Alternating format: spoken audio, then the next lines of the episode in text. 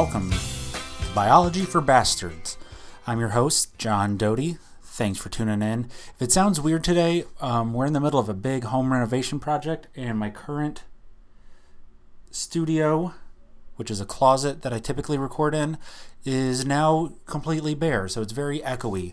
So, apologies if there's some weird, poor recording, but uh, deal with it. Not my problem. So, as warned, today is the first real chapter. It's chapter five, the structure and function of large biological molecules. Because this year we're going, this season, we're going through the AP biology curriculum. This one's probably going to be about twice as long as all the other ones thus far. So put on your big boy and your big girl pants and uh, suck it up because here we go. All right, first things first we are talking about how the hell do we get these giant ass molecules that we're talking about.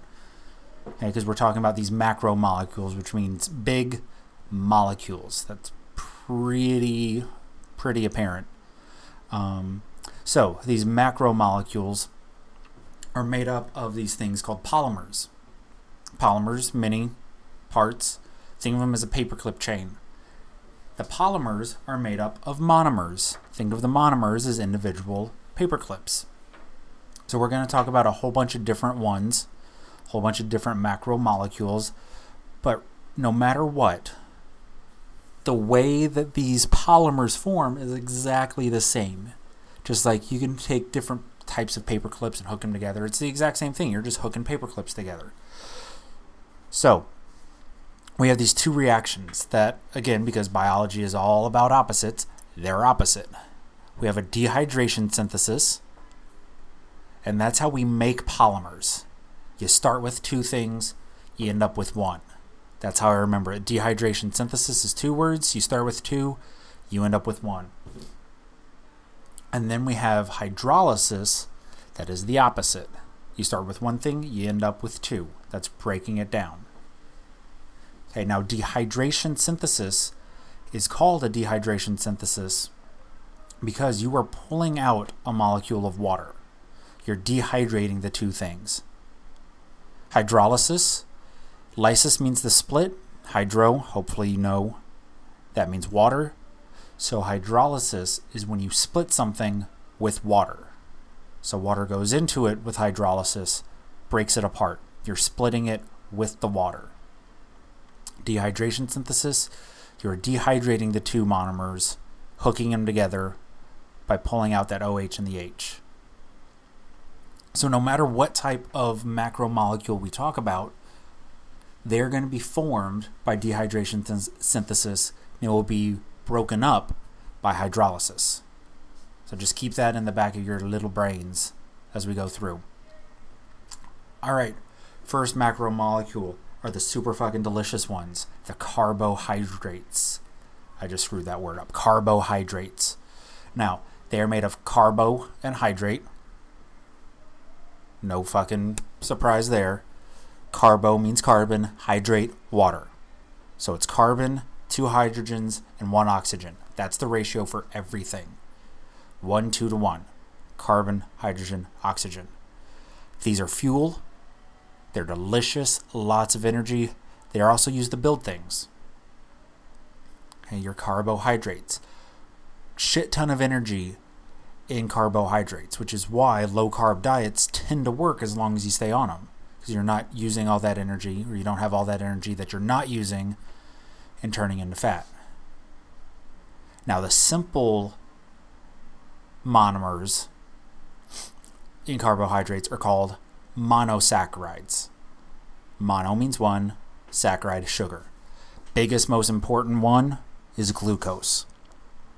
And glucose is a monosaccharide, it is a monomer, um, it is the basis of life. We need it for everything. That's basically how we power stuff. So, you can get things called disaccharides, which I'm not going to tell you what that is. You should be able to figure it out because di means two and saccharide, sugar. So if you can't figure that out from there, you're hopeless. I just told you what it meant. Okay? And then your your disaccharide, that's like sucrose, like your table sugar. That's glucose and fructose hooked together. That's sucrose. It's your sprinkly table sugar. And then if you hook a whole bunch of those together, you can get a polysaccharide. So monosaccharide, disaccharide, polysaccharide. Just one, two, or a bunch. Um, don't need to worry too much about the name of the bonds because, again, it's just the dehydration synthesis that does it. Now, there are two types of glucose. I said glucose was super fucking important, um, but there are two isomers of it, structural isomers. Going back to the last chapter, um, there's alpha glucose and beta glucose.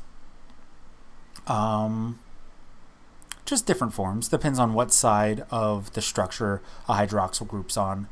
Um, starch, which the human body can break down, is made of alpha glucose, and cellulose, which we cannot, is made of beta glucose. So that's just a fun little fact there. Okay. And essentially, that's carbohydrates. Okay, they're structural, they're fuel, they're made of carbon, hydrogen, and oxygen. Glucose is the super fucking important one that you definitely have to remember. And if you don't remember that one, you are going to be screwed. And again, I'm posting all these notes in the show links, so feel free to follow along. We're now on to lipids. Um, lipids are, are weird. They're the weird kids because they're technically not true polymers. But they're close enough and they're important enough that we always lump them in. Um, these are your fats. You have a glycerol, which is an alcohol, and then all these fatty acid tails. Okay, and you've probably heard of saturated fat, unsaturated fat, trans fats, all that stuff. What we're talking about there is whether or not it's saturated with hydrogens. And that means single bonds only. So if it's a saturated fat, they are all single bonds throughout. Okay, so those are the ones that typically found in animal products that are solid at room temperature, so like butter and lard and all that stuff. Now, our unsaturated fats, they have a double bond somewhere in them, a carbon to carbon double bond. They are unsaturated with hydrogen, and these guys are liquid at room temperature because of that bond. That double bond makes the fatty tail bend, and as a result, they can't pack as tightly together and they stay a liquid. So that's a little thing. Saturated it's solid because they can pack a lot more closely together. And unsaturated fats are liquid at room temp, like your olive oil, your corn oil, your peanut oil, all your oils. Okay, those are unsaturated. But in addition to fats and oils and stuff like that, steroids, like cholesterol, and testosterone and estrogen, all your hormones, those are lipids.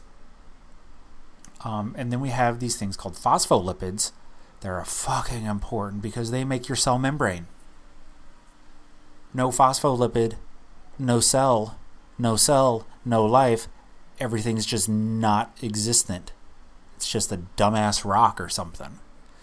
So, phospholipids are important because they have a head and a tail. The head is hydrophilic, which means it loves the water. It'll do whatever it can to be by water. And the tail is hydrophobic. It fucking hates the water. So it's going to do everything possible to avoid it. And when you mix a bunch of phospholipids together, you get a phospholipid bilayer.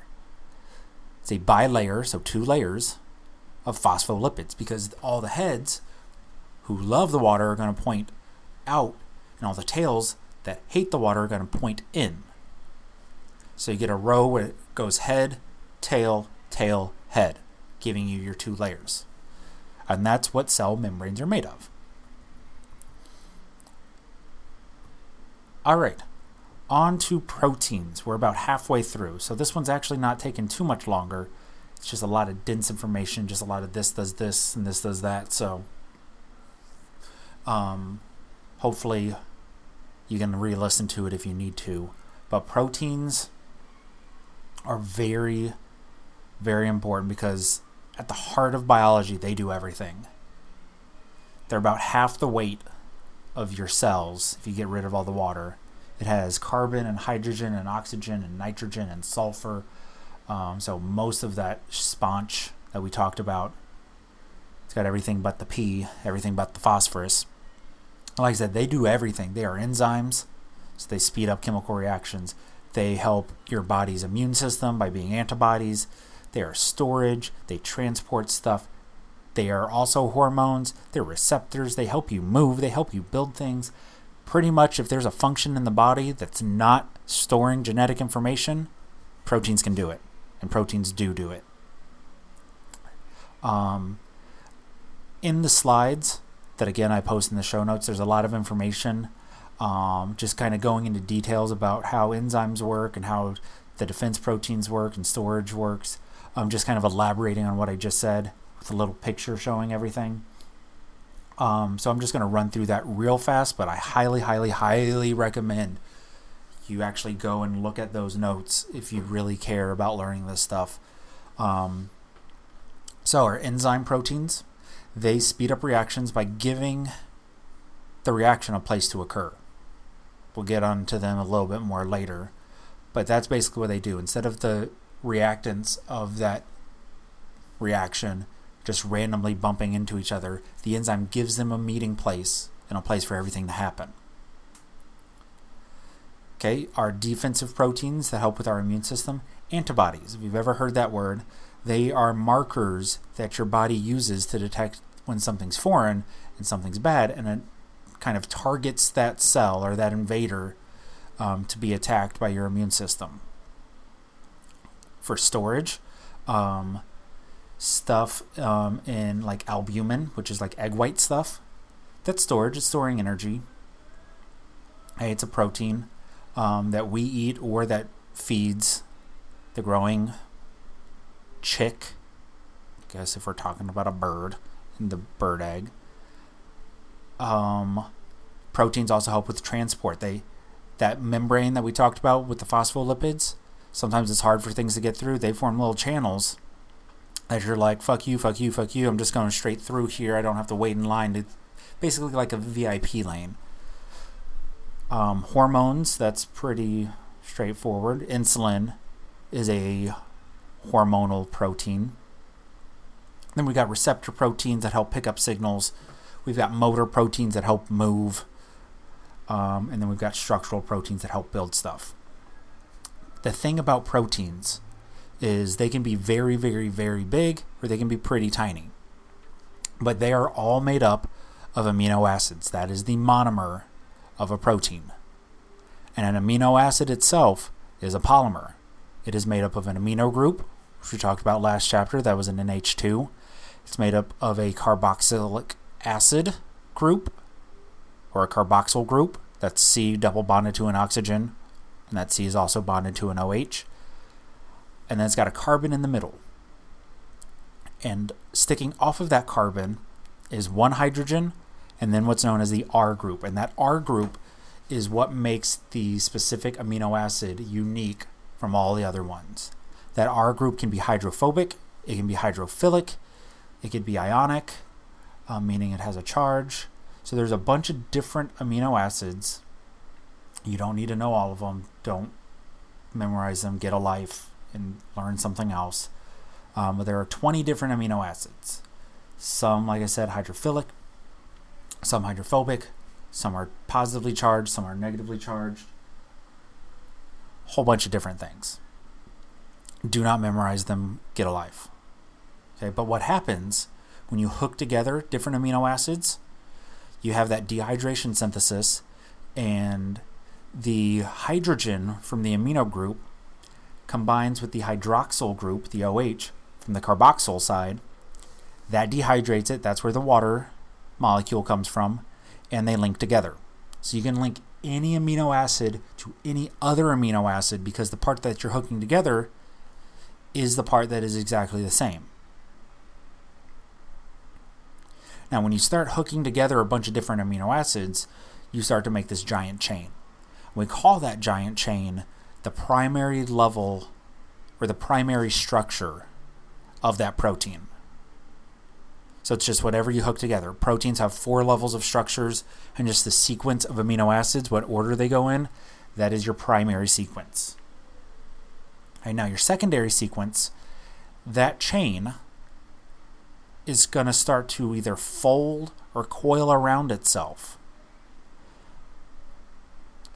And these are caused by hydrogen bonds happening between the backbone, so between the side of the amino acid that has the amino group and the carboxyl group. So hydrogen bonds will form there, and you'll get either an alpha helix, so it's coiled up like a spring, or you will get a beta pleated sheet, which is like an accordion. They're both possible. You can have them in the same protein, but that's your secondary structure. Then you get your tertiary structure for your third level. This is when your R groups, those side chains, those parts that are different, start interacting with each other. You can get salt bridges formed by ionic bonds. You can get some hydra, some hydrogen bonds forming between the R groups. You can get disulfide bridges if you have two cysteines together. Cysteines have sulfur in them, and those sulfurs can link up, form what's known as a disulfide bridge. Um, and this is kind of how the coils and the folds themselves start to interact. And at this point, we've formed what's known as a polypeptide. So we've got a bunch of peptide bonds. That's what's linking together all our amino acids. And we've coiled and we've turned into its own little shape. So, for all you fans of Power Rangers out there, each Power Rangers critter, whatever shit, I don't know, there's so many damn versions of it, it's hard to keep. But there's a functioning thing, or transformers. You've got a thing. And then you've got the ultimate structure, which is quaternary. That's your fourth level. That's where all these polypeptides start to combine with each other to form a bigger thing. So if you do the whole Power Ranger shit, that's where each person's car, like, you bring them all together and then it forms this giant super robot. Like, one person's car is like just the left leg that big ass thing that you form at the end, that's the quaternary structure of proteins. So it goes primary, secondary, tertiary, quaternary. Again, this is a huge point where the pictures on the slides might be super, super, super helpful. Now, in order for these proteins to get this shape, they get this uh, this buddy that has a cute ass name called a chaperonin.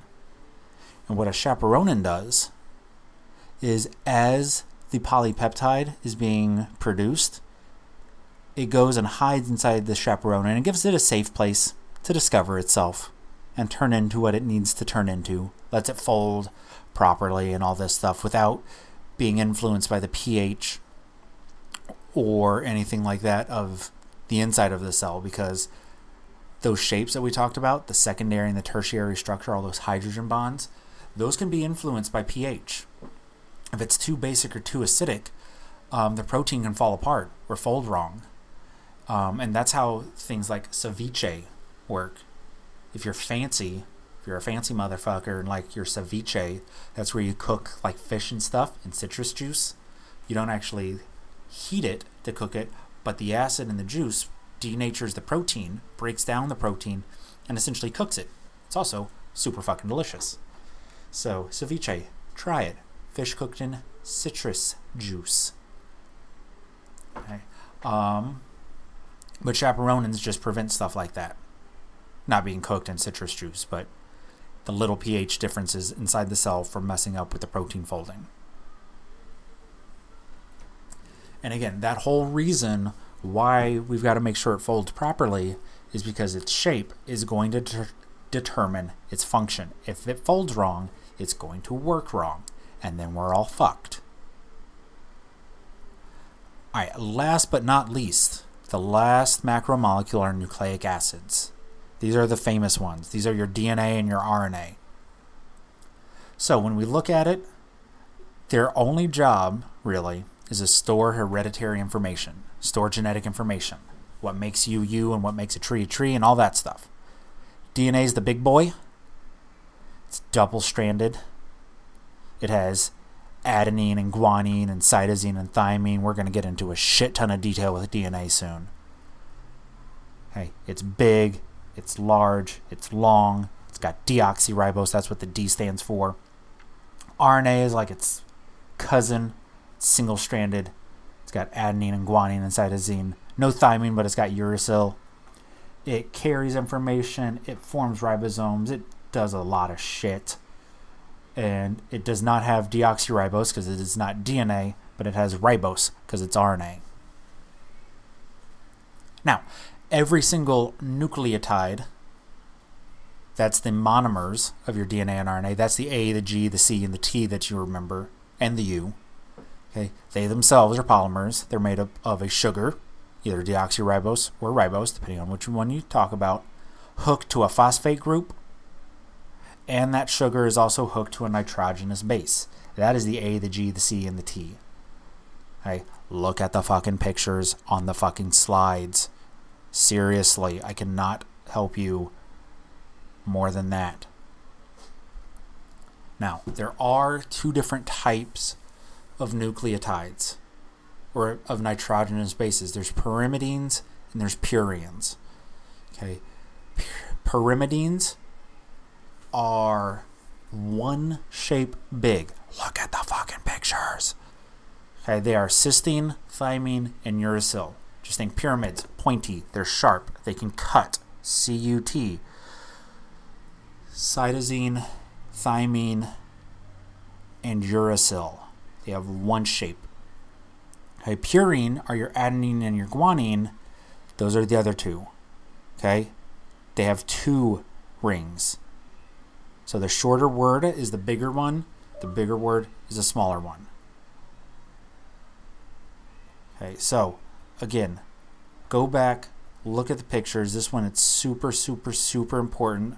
I thought it was going to take a little bit longer to explain everything, but because it's all just look at the pictures and this makes that, it's pretty straightforward. If you need to give this another listen to, please go back and do that.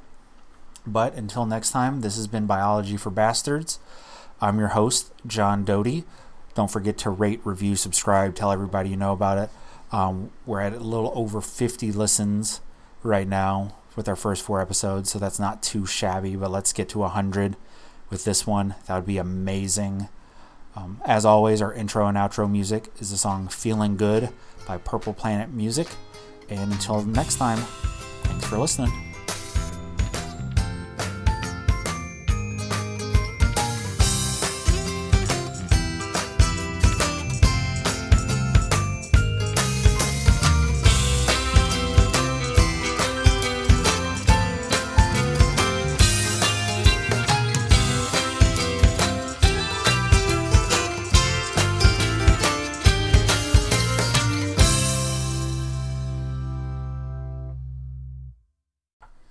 Have just heard an ad, but I can't end with an ad. So just once again, follow us on Twitter at Bio for Bastards. Um, rate, subscribe, tell everybody you know about it. And again, thanks for listening.